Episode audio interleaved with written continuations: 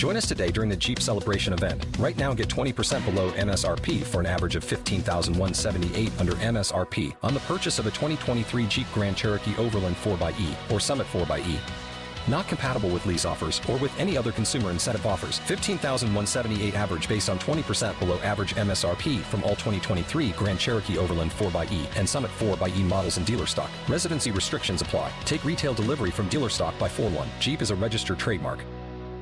Mino Line Media presents the Business First Podcast. Hi, all, and welcome to a new episode of Business First with Sonia Alleyne. I am your host, and today I'm excited about our conversation. We're going to be speaking with a tech entrepreneur, Jacqueline Shorter Beauchamp, who is the CEO and founder of Engaged Media. Welcome, Jacqueline. How are you? I am great. Thank you for having me.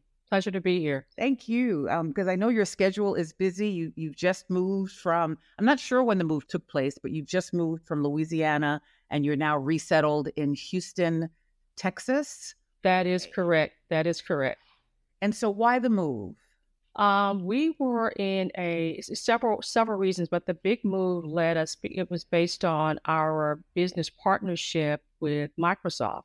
We are a uh, technology partner with Microsoft within their uh, around their mixed reality uh, platform and their technology for volumetric capture. And uh, the license that we were granted uh, got approved for the city of Houston. And that is what led to our relocation from Baton Rouge to uh, to Houston, Texas. Very good. Congratulations. Thank you. Thank you. And so so your company focuses it says uh, to oversimplify it it's the intersectionality of technology storytelling and culture. And so what does that mean in terms when you were putting this business together and you recognized that either you were solving a problem or that there was an opportunity what was the the inspiration for for um, developing this business Sure. The inspiration actually was a continuation of what I'd done within uh, the previous company where we were doing video game. Uh, and uh, the opportunity was that uh, the story around Black colleges and Black college football story had got taken out of the video game market segment. So therein lied an opportunity for us to bring to uh, to the industry uh, a video game uh, around centered around Black colleges and universities.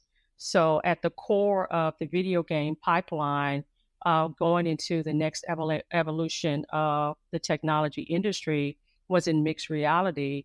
And so we saw yet another opportunity where a number of the Black museums uh, in the marketplace were at a particular level and needed an, an integration of technology within the aspect of their business uh, going from into digital transformation.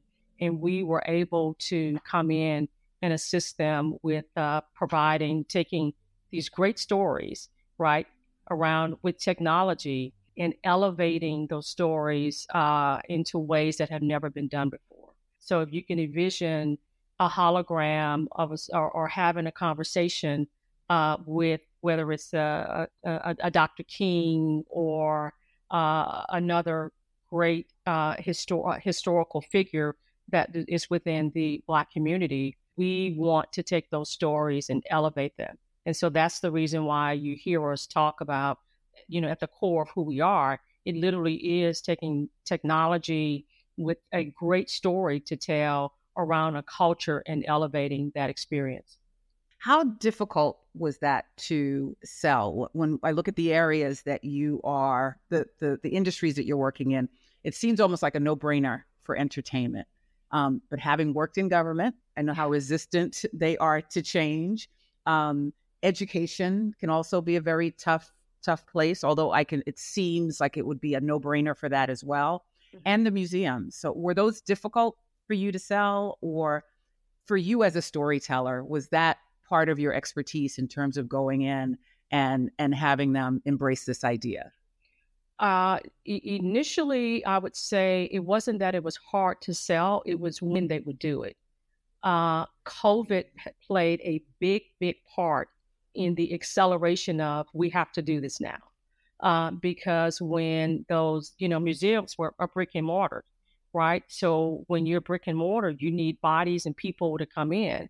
Well, when you go through a pandemic like what we just recently came out of, then those those museums were basically dormant, and so there was no other outlet for uh, for revenue uh, and for any ways that people could still connect to the museum. Now they're all driven to have a digital platform and a digital solution uh, around what they're doing from the physical. We call it the in the wall uh, experience and the outside the wall experience. Mm. Inside the wall and outside the wall. Yes. Okay.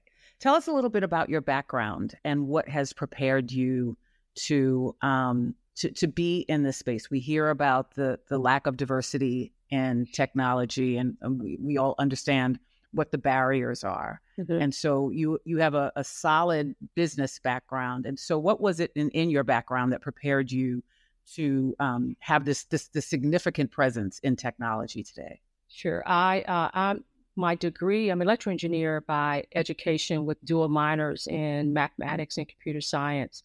So I was always a techie, geeky girl that just loved technology.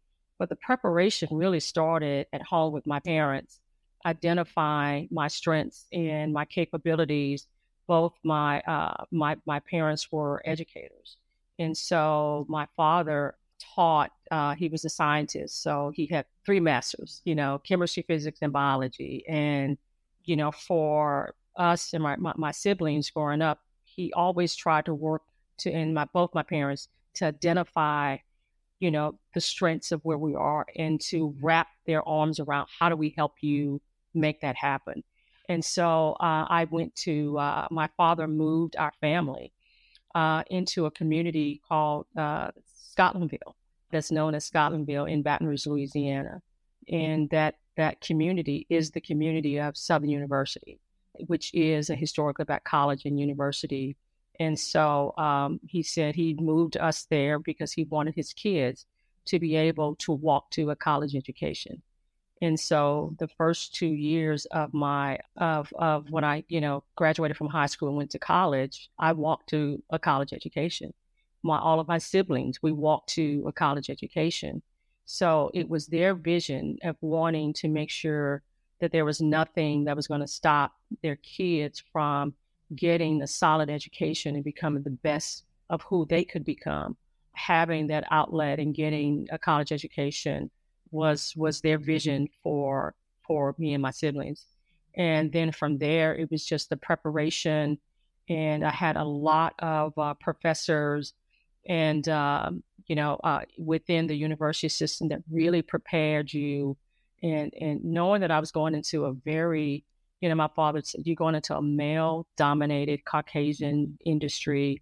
And here's the mental aspect of what you're going to have to be prepared for, along with everything else on the on the the technical and the competency standpoint. And so I think it was a combination of those things and then building the confidence that not letting anything stop you from achieving your goal and your um, and your objectives uh, of what you want your career to be. And that's what I did. So, so I just um, at every stage, I never let any obstacle get in my way of stopping me from becoming who I knew that I could become. Okay. How fortunate were you to have a, a dad to say that to you? I mean, most of us had parents that told you, you know, you have to work hard and prepare yourself academically. But for many of us, once we entered into the particular field, we were not prepared for what came in terms of of um, you know either the challenges for being who we were or just feeling comfortable in a mm-hmm. room of people who did not look like us. What advice do you give to, um, I was going to say women, but to anyone entering a field where they know that they they are they may be an anomaly in that field, or they may be the one only person in that field. What what advice that your father gave you that you you have been able to pass on to other other people? Sure. Expect uh, expect it to be difficult. expect it to be challenging. Um, expect, um, and, and when, when he would say those expectations, it was all so you could prepare yourself and to overachieve and to over. Um, my father was a coach, so not only was he a scientist, he was a coach. So he was driving that mental aspect of when you get on the sports field, right? When you whether it's whatever court where you if he was coaching football or baseball or, or basketball, you have to mentally prepare yourself to compete against your opponent. And so your opponent, my opponent at that time mm-hmm. was going into this male dominated environment. And here is how you win.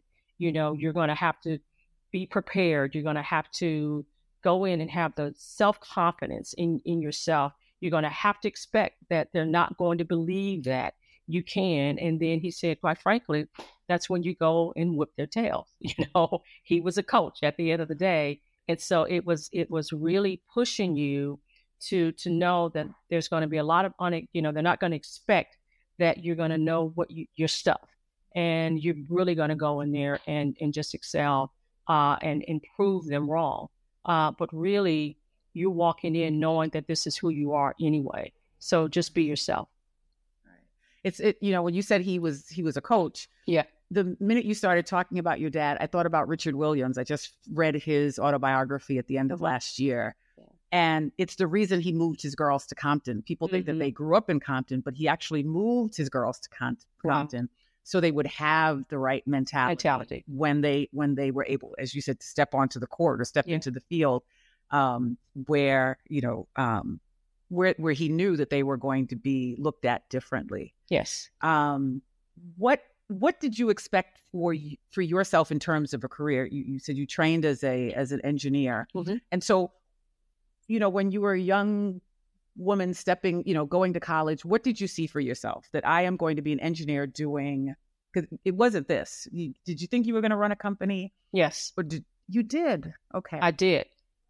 I saw myself as always owning my own company. Wow. And I always and I saw myself as owning my own company in the media space. I didn't know how I was going to get there. I, I, actually I told my father when I graduated from high school that hey, I want to go to California because they have all of these various different, you know, uh, programs in in the field of music and sound engineering and so forth. And he said, I am so, and I said, I've done all my research and here's this information. And the research is you know, coming from a library, right? So Daddy said, look, I'm so glad, I'm so glad that you went and did all this research. He said, well, baby, anything that Southern University has, that's where you're going. He said, because I moved you guys here so you can get your education from them. And my father was a Southern University graduate as well. But um, yeah, it was. Uh, I, I always, I always saw that, Sonia. I, I didn't know how. Uh, I didn't know what the. In, in the, the irony is, you, you you don't know how your journey yeah. goes, right?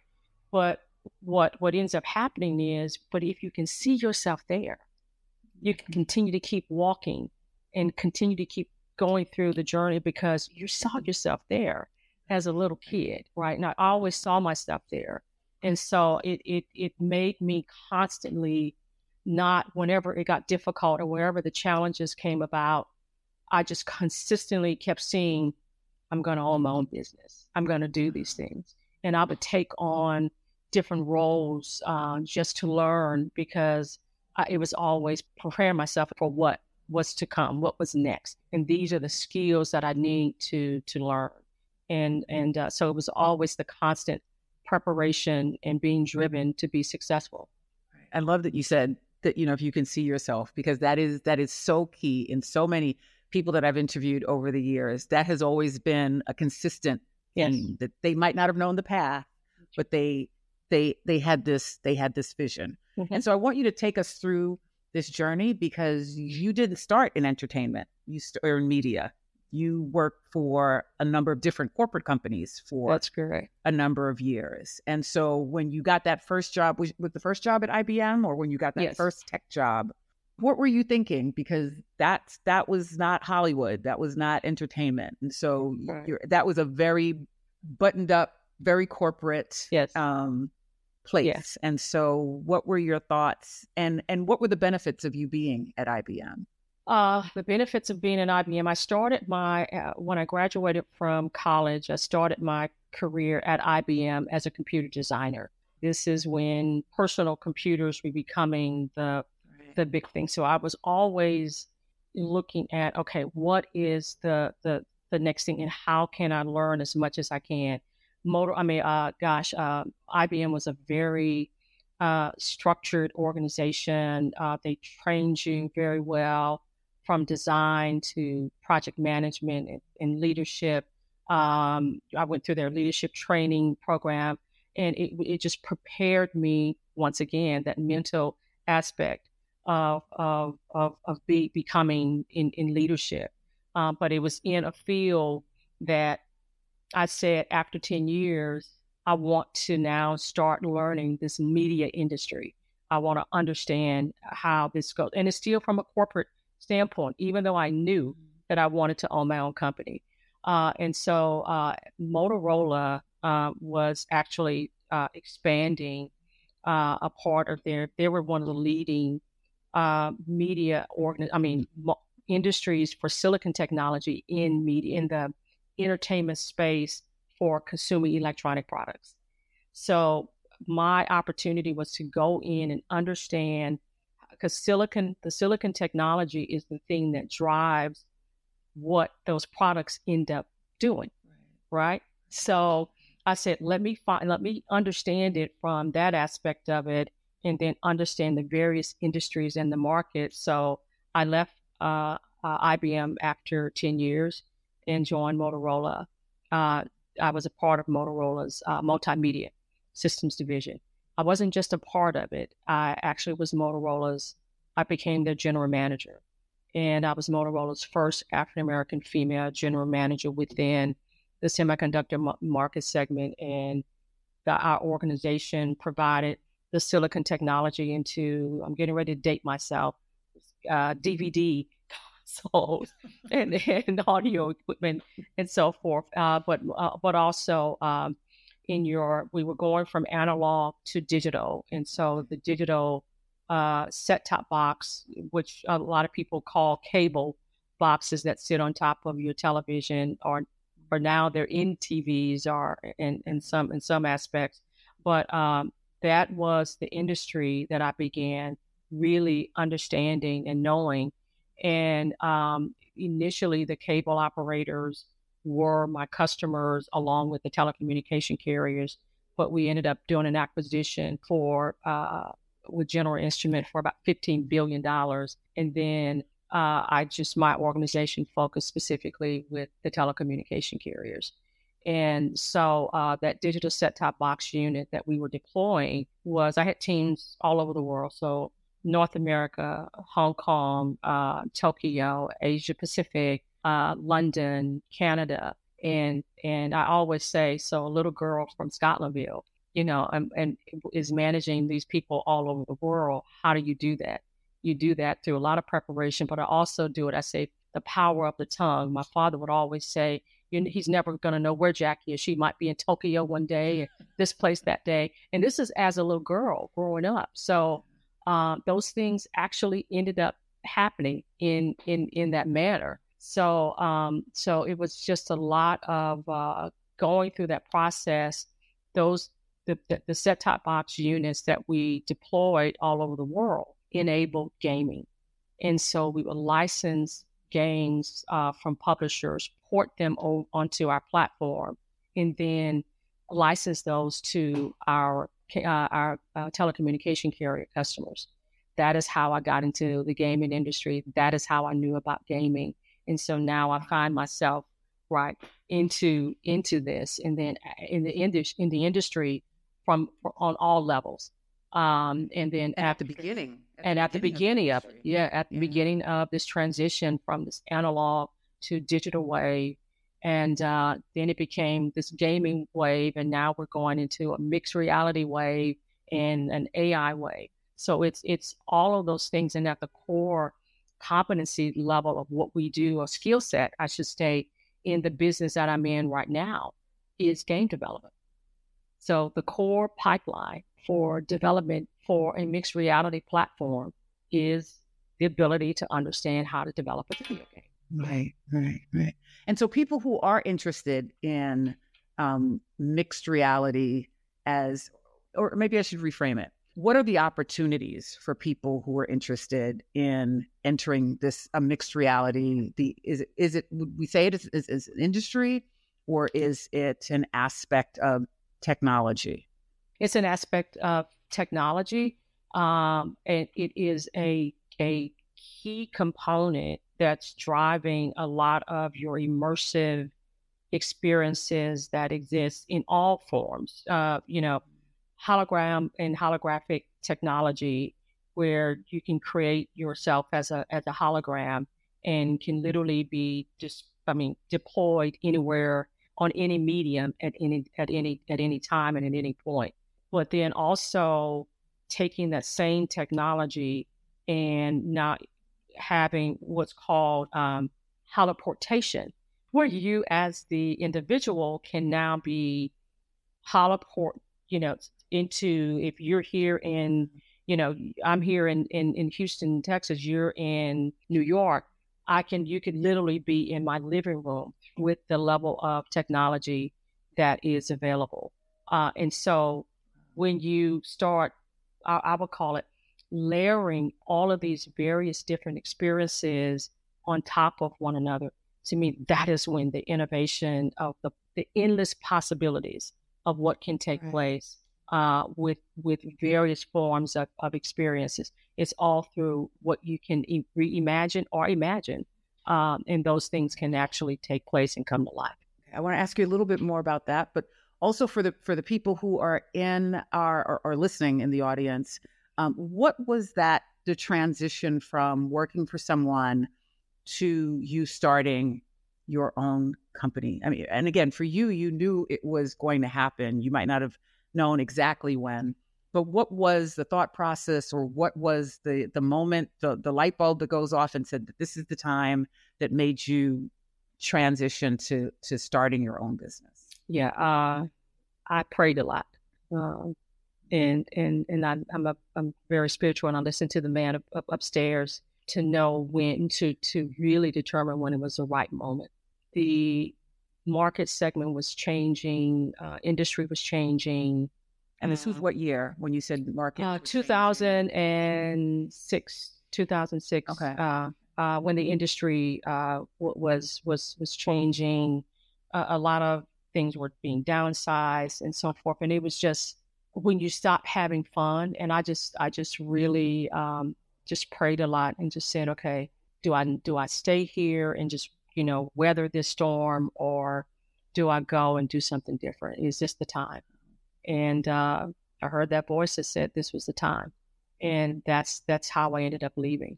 Um, it was I, I, was called crazy. Uh, you've got to be kidding me. Uh, you're an executive you made it. You know, most people don't ever get there, uh, and you you're you you're going out there to do start your own what, um, and um, and and so yeah, I I I had a, a lot of that, but what was most important for me was is this was really purpose driven, um, and the fulfillment of purpose, and also realizing that the the what was also taking place was this, this demographic shifting within. You know, we're looking at planning uh, as a long range planning session within corporation, and you're looking at all of this data and you're analyzing, you know, 10, 15, 20 years out, where are you going to get your workforce from? Right. And then mm-hmm. this market data that says that the demographic of people that look like you and me were not prepared and skilled uh, to come into these these new jobs and these new roles. And for me, that was that was that was also another driving factor uh, because I wanted to be in the industry at a different point, meaning on the ground, really creating different products uh, and then allowing uh, our you know our, people to be exposed to these various industries and given opportunity. Um, because a lot of them, that's all really that it is, is if I can see someone else doing this and then I can be given an opportunity, then I too can become. And so that was that was really driving me. It was really, really driving me. This was all purpose driven. Wow. You know, uh, so please explain a little bit why following what is purpose driven in your life is so important because sometimes it's, it's the noise in our heads or the or the voices telling us are you crazy like who in the family has ever gotten this far? Yeah. like you're making so much money. Like yeah. why would you leave a good job to pursue something that we don't even know what's what where this is going? And so for those of us struggling um, with that you know how do you how do you decipher what's ego versus what's the voice of god? What's your instinct um, to make the right the right move sonia it was all it's always it's, it's and i'm pointing out it's in the belly of your it's in your gut right it's in it's in the pit of your stomach you every day that i wake up and what i do today i i don't ever feel as though that i'm working because this is who I was meant to be. I, I don't even know if I if if someone said, "Hey, if you could go and do something else, what would you go and do?" This is it. This is who I am. So, um, in in the whole in the entrepreneur aspect, I saw I saw in my father.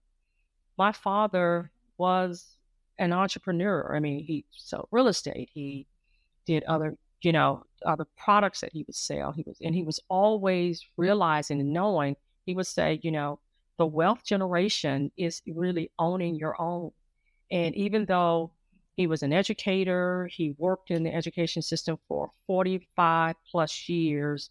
Um, he was always educating, but he was always being driven to wanting to have his own business and knew that owning your own business was um, what was also the, the way that legacy gets uh, created and wealth generation actually is made.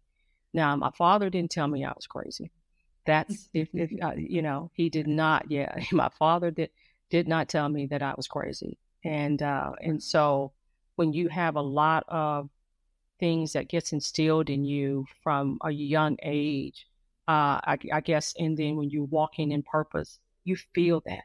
You literally, you literally feel it. It's not, it's not a hard thing for like for the past two half months. I've been on the road right? So this is the first week that I've been in the office uh, and where I'm not traveling and with my team, and I'm able to just really, you know, have great strategy sessions and going through different plannings and having discussions about things. And I'm not on a on either a Teams call or a Zoom call or or what have you. So, um, but but I wouldn't honestly say I wouldn't have it any other way because this is who I am and this is who I was meant to be.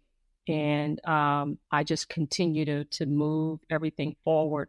Every day, you're making progress. Uh, every step you're taking, you're making progress.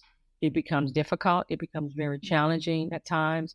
And sometimes for me, um, just just recently, I was in a uh, uh, at, a, at a function at Microsoft corporate headquarters with the Black Partner Growth Initiative program. Mm-hmm. And I had to, I shared some stories and some insight to, you know, these Black businesses and that were there. And 15 years ago is the partnership relationship that I have established with Microsoft for these numbers of years. And when I got up to actually speak and I was telling the story that I was getting ready to tell, right? The story of my partnership journey with Microsoft over the last 15 years. What I did was I stood up and I went to go and start speaking. And then I'm looking out, and here is this group of, you know, 200 plus Black businesses at Microsoft corporate office. In 15 years prior to that, I was standing alone doing this video game, you know, because we became the first licensed developer uh, that Microsoft had granted uh, to a, an African American, I think an African American, definitely for sure, female led game studio. Uh, and we actually did ship the product, but that was a very singular, you know, experience. You, you, I didn't, I couldn't pick up the phone and say, who can I call for advice or who can I I, I want to speak with someone about this. I, I mean, it was just very, uh, it, you were, it was a very singular feeling, right? And, and, and everything that you went through. And then I'm seeing today, fast forward, you know, 15 years into this, and where I'm seeing the change, right? I'm mm-hmm. seeing how things have evolved and how partnering really does make a make a difference. But you have to sometimes be that first one out uh, to to knock the doors down for others to be able to to come through. Yeah. Um, well, congr- and congratulations to to Microsoft for creating a program like this. I used to cover corporate diversity, and so I still am always looking at the executive team and the corporate board. Right. And so even you know going on your your website and looking at your executive team, it was nice to see black and brown faces because mm-hmm. even today in 2023 there's so many companies um, I, I, you know i was just interested in this biohack conference that was combining technology with health and not only was the corporation not diverse at all but none of the speakers were diverse for yeah. something that was that involved technology and health and mm-hmm. so you know what message do you have just even in terms of your existence and and and you having the team that you have and in this partnership with um, with Microsoft, where you know the, the argument why teams aren't divor- di- want, why they're not diverse is they're always saying, "Oh, we can't find right," or they don't exist, or they or or they're not available. And so, what example or how important is this example that you set for other companies, other technology companies, to reach out and to really work on in increasing the diversity of their of their organizations. Yeah, I I I always I, sometimes you're you know for those that've been around me long enough, they they hear me make this statement that it's amazing what you can find when you really want to go look for it. And I think what what Microsoft literally did over the past 15 years was they they started. You know, they didn't. Um, you, you can you can find any excuse for not to do something, right? If you choose to. And you know, so you've been around this for for for a while, and you know that there are times when, like you just stated, you can't. I can't go and find. Right. Well, look, when I was at Motorola with my uh, division, you know, we had a very diverse organization but we were very intentional. I think sometimes you have to become very intentional and deliberate of, of making sure that you have a, a diverse team, you have diverse, and I'm talking about not just from gen, uh, not just from race, but I'm also talking about from from gender as well. And so, making sure that you have that level of balance, and because those those different voices are the things that create the right types of products that you have to go out and provide to this growing diverse market segment. So it's extremely important to to have those voices uh, at the table. And what I tend to do is is try to challenge that mindset that I, I just don't think you're looking hard enough. Uh, if you come back and tell me you can't find skilled and competent people uh, that are you know that have you know some level of depth uh, that's from a diverse um, mindset or diverse skill set or a person of color um, you, you you're you're not wanting to uh, especially in today's time uh, you know they do exist and you have to be become very intentional and deliberate uh, in making in, in making that that that the change that you want to see you have to be intentional and deliberate in, in making it happen and not allowing what we can't find or what we can't go and do. Uh, you have to be have a mindset of we will do. What advice would you offer to um, any small business who is looking to establish a corporate partnership? Uh, understand uh, exactly what it is that you're doing and know what your value proposition is for your business and align yourself with the right partner that will be complementary to what you are doing for your business in order for your business to grow and scale. Um, don't try to have all partners all over, you know, everywhere, because that to me doesn't make sense. Be intentional. And once I'm saying using the word intentional and deliberate, because that really is the thing that will allow you to elevate your value in your value proposition.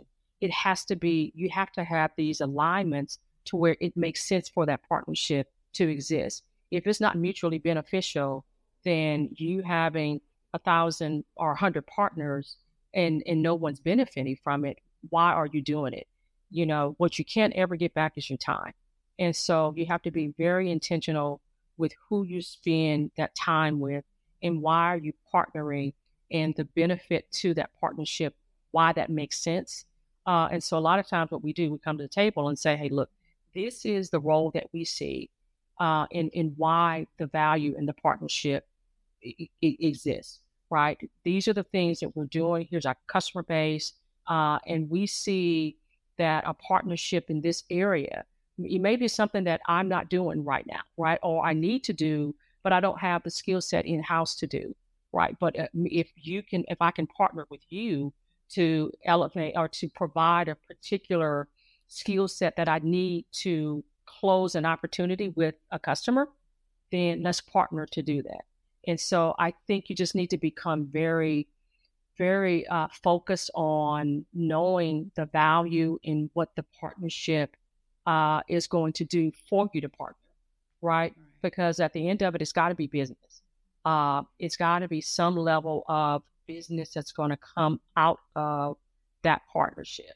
And that partner needs to see value in you partnering in partnering and vice versa. So, what's next for you and your company? um, particularly in this new space in Houston. What what's what's the big vision for you currently? Sure. The the big business is uh, vision, I should state, is that we are scaling into other vertical markets. Uh, and uh, in one area in, in Houston, known for its, its its energy aspect, is taking some of the things that we're doing with immersive technology and mixed reality and and partnering once again where that makes sense in adding that level of value within the industry. Everyone is going through digital transformation. I don't care what industry you're in, they are all going through digital transformation. How can we add value in other verticals, going from museum, sports, and entertainment to taking that same skill set and, and, and going into other vertical markets like within government government market segments, energy corridor, where can you add value into that space um, with same type of technology and product, but a solution that fits and adds value to the various different other vertical markets that we're looking at. Well, thank you so much, Jacqueline. Thank you for the your time this uh, today, this afternoon. I don't know when people are going to be listening, but you inspired me, and I'm sure that you have inspired those who are listening and the in the audience. Um, if we wanted to stay in touch, to to follow you, are are you on social media? Is, is engage? Yes, Engage Media yes. on social media. Engage Media Studios, um, uh, and then also you can they can visit us on our website at um, engagemedia.net. Uh, so engagemedia.net uh, is the website, and then Engage Media, Media Studios, Studios is our LinkedIn. Your social media. Yes, our social LinkedIn. Mm-hmm. Okay. Yes. All righty. Well, thank you so much for all the information and insight that you provided today. Um, we look forward to hearing more about you and um, and look forward to having you back with some updates. Absolutely, absolutely. And one last thing I can say to your audience for those aspiring business entrepreneurs, if it is your desire, never give up on yourself because it's you, the only person that stops you from becoming you and from becoming that successful business is you. Never give up on yourself. Thank you so much. You're speaking to me today. So your timing is so is so perfect. So thank you so much. Thank you. And uh, we look forward to seeing you again. Take care. Absolutely. Take care. And thank you all for listening. We'll be back again next week with another dynamic guest. Take care.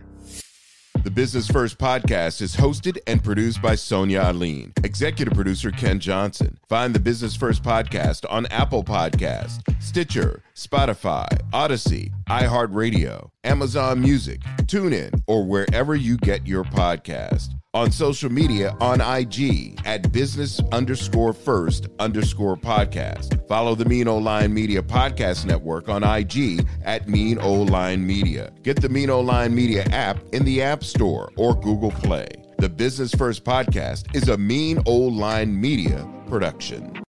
Join us today during the Jeep Celebration event. Right now, get 20% below MSRP for an average of 15178 under MSRP on the purchase of a 2023 Jeep Grand Cherokee Overland 4xE or Summit 4xE. Not compatible with lease offers or with any other consumer incentive offers. 15,178 average based on 20% below average MSRP from all 2023 Grand Cherokee Overland 4xE and Summit 4xE models in dealer stock. Residency restrictions apply. Take retail delivery from dealer stock by 4 1. Jeep is a registered trademark.